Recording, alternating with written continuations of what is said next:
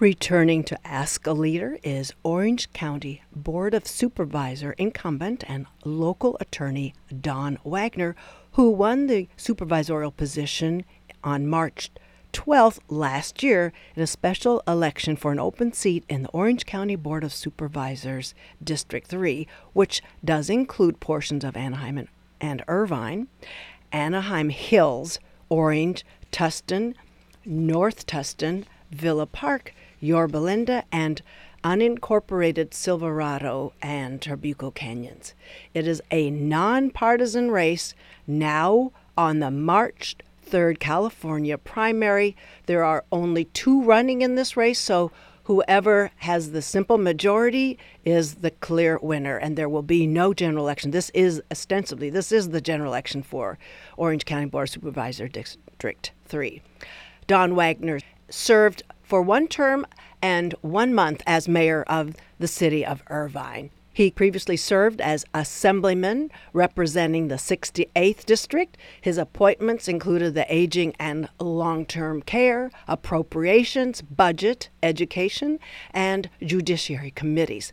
Previously, he was elected to three terms on the South Orange Community College District Board of Trustees.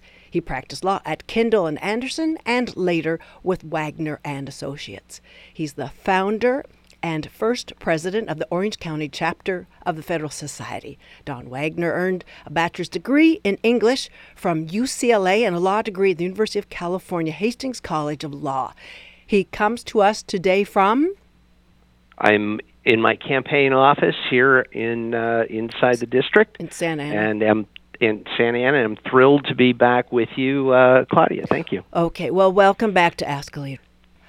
So, I'm going to be interviewing other board members that are outside of the district where KUCI is located, and it's because that all of the board members make policy for all of the county, and we're also we're talking about a 6.8 billion dollar budget. Talk about this budget Supervisor Wagner, and what are your priorities?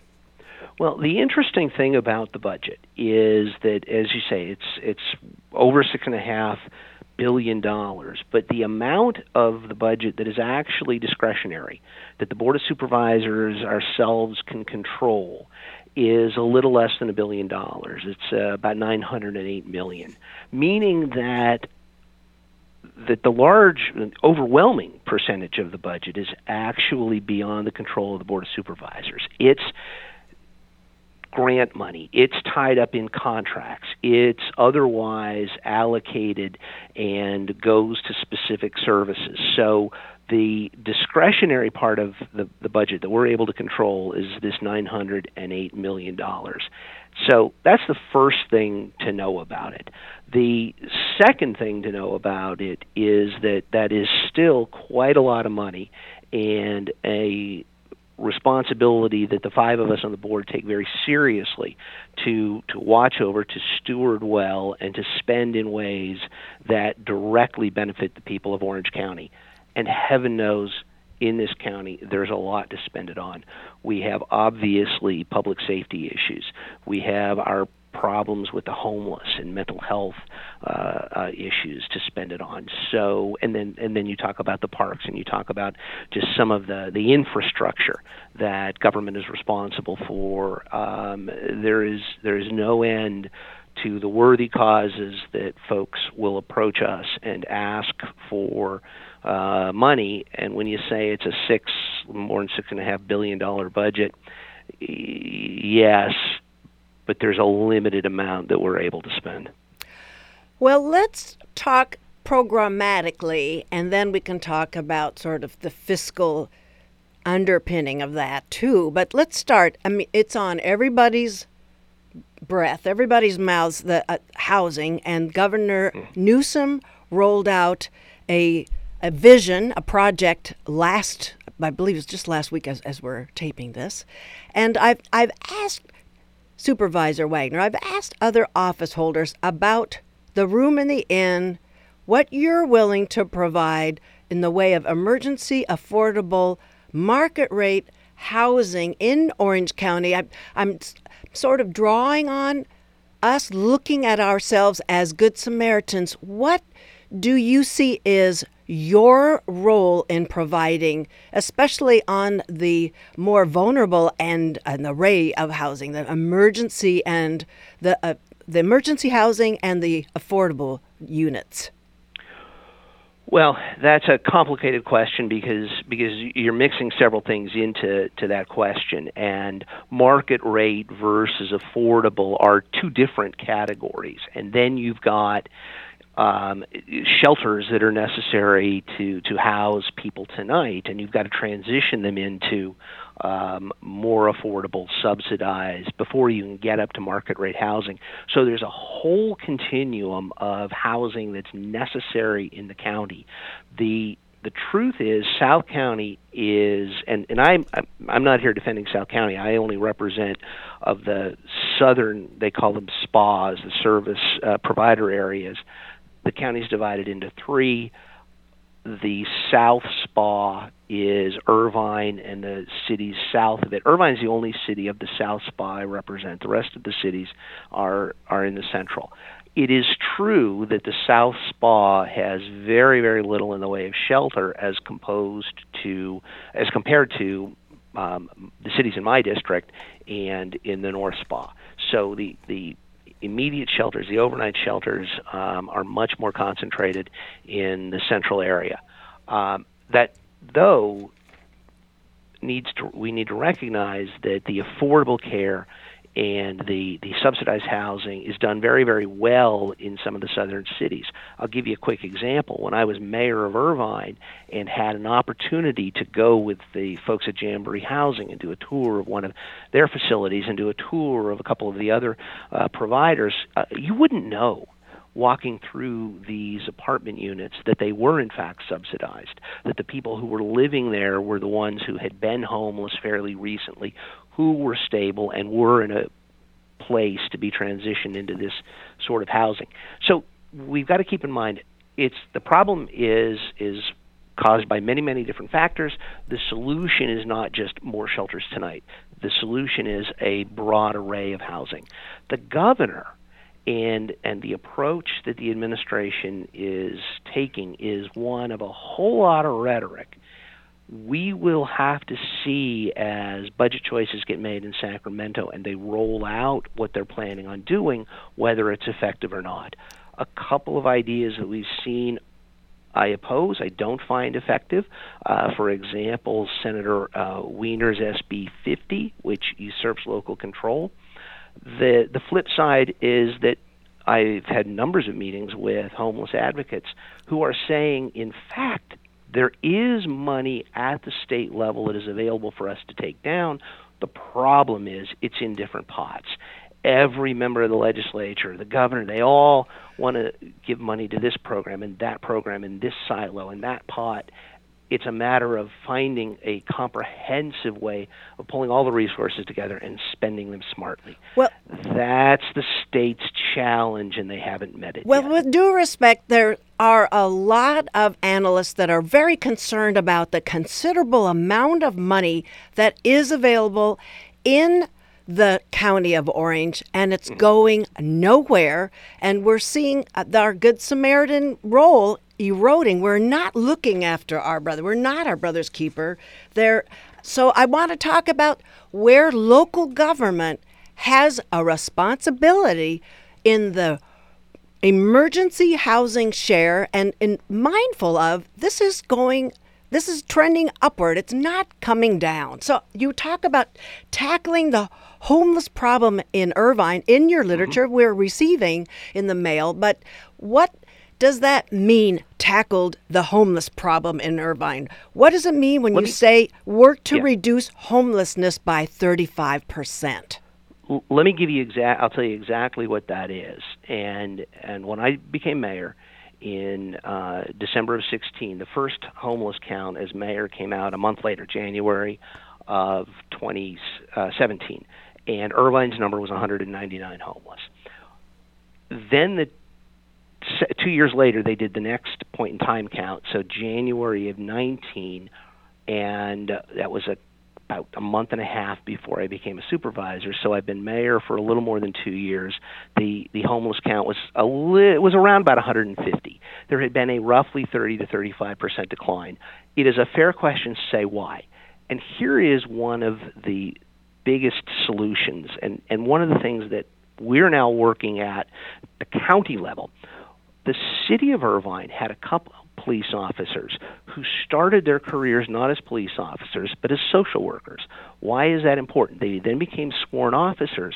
Irvine tacked uh, them, tasked them to be really the tip of the spear dealing with the homeless problem. Those were the first officers to meet with the homeless, to work on helping get those people into the kinds of shelters they need. Because they were first and foremost social workers, they were able to deal with the homeless really where the homeless were living in terms not of physically, but in terms of mentally. Why are you homeless? Here are the questions that a social worker has to ask. Bottom line is, they approached it compassionately and they approached the homeless individuals they were working with, not first and foremost as police officers, not first and foremost with a billy club saying, Move along, buddy, you can't sleep here. Instead, doing the kind of triage and saying, okay, this person is homeless because of a mental illness. This person is homeless for socioeconomic reasons. This person is homeless for some some drug or alcohol problem. And working to getting towards getting those homeless individuals into the proper treatment facilities they need. And, what, where is, were those facilities? Where did they go? And and the truth of the matter is, the vast majority of those facilities are in the Santa Ana in the Anaheim uh, area because, in fact, that's where the county for years has been putting the services.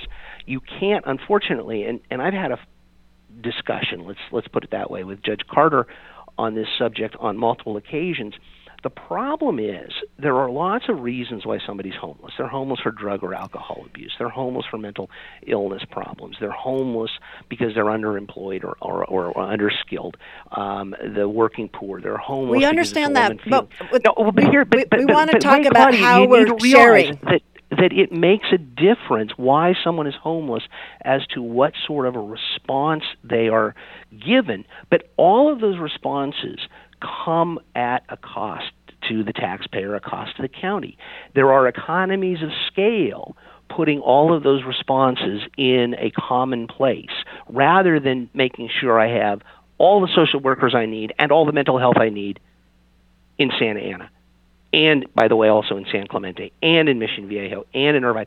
I don't have the money to to replicate those services everywhere. There needs to be a central or a couple of central clearinghouses. That's the idea behind the spas, and that's the idea that Judge Carter has finally uh, allowed us, encouraged us to, to exploit. And so, one of the key components of the settlement that the county of Orange has worked out with the south, uh, excuse me, the central and the north spas is that the sheriffs now are approaching the homeless first and foremost as a social problem to solve rather than a criminal problem to manage. And I think that is number one why we had success in Irvine, and number two why I expect more success and encourage that approach at the county level.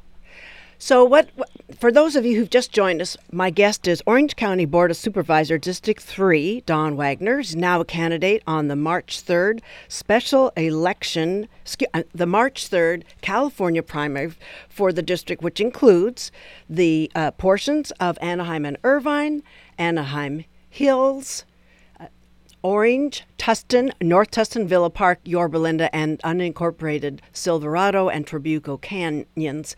So, but what about the fun? There are funds. They're sitting there accruing interest, and we're all of us in a world of doubt about why the money isn't getting expended.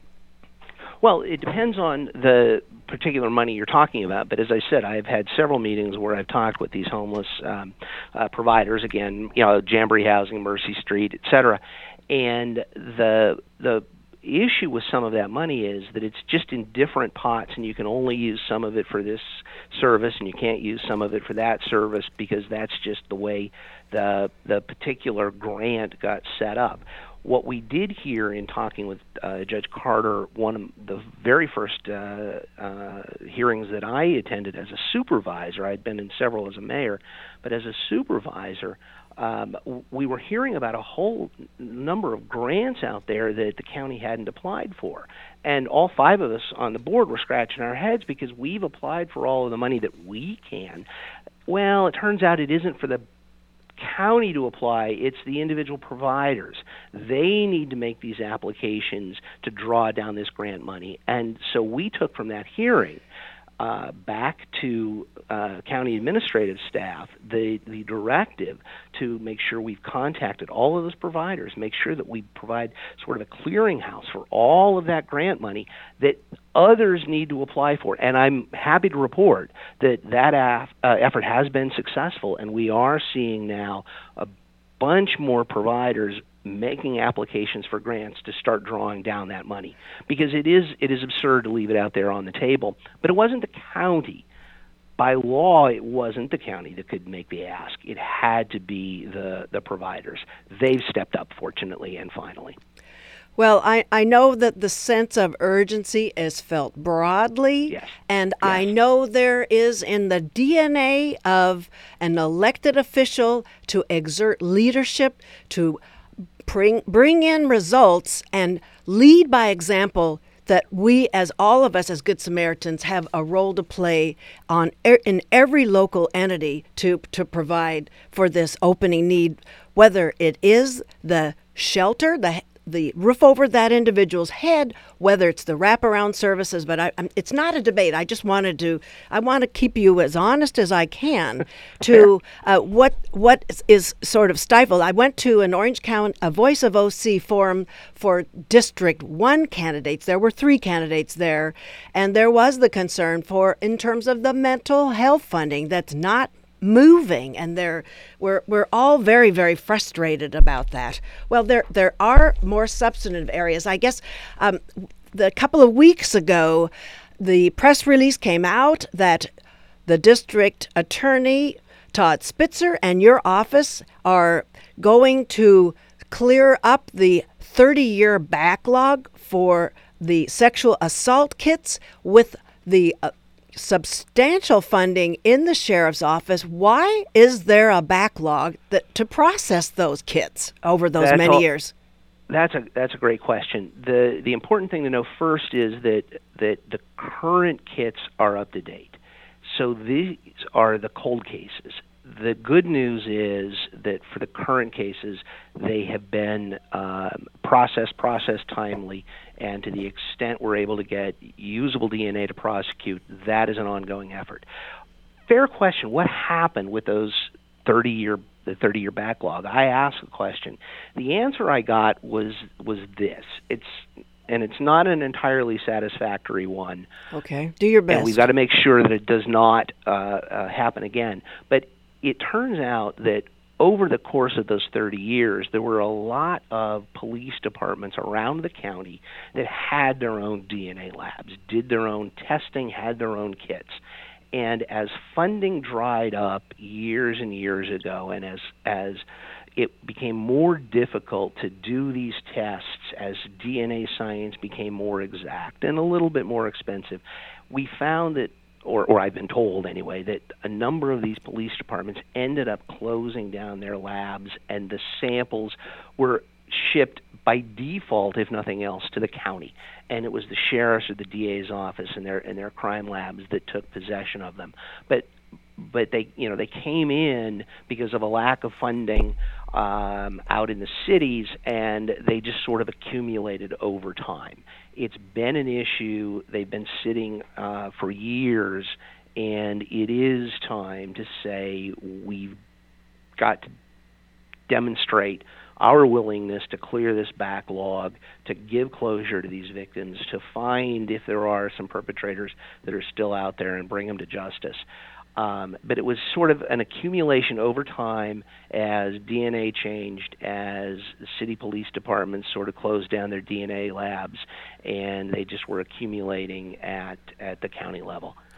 I don't know that I'm entirely satisfied that that is a good answer, but that is the explanation for why it happened. So, just happened. briefly, we have a few more questions remaining in our sure. time together here. Is that the Board of Supervisors relationship? I'd like for you to unpack a little bit about the relationship the board has with the Sheriff's Office, which is having some major credibility law enforcement issues.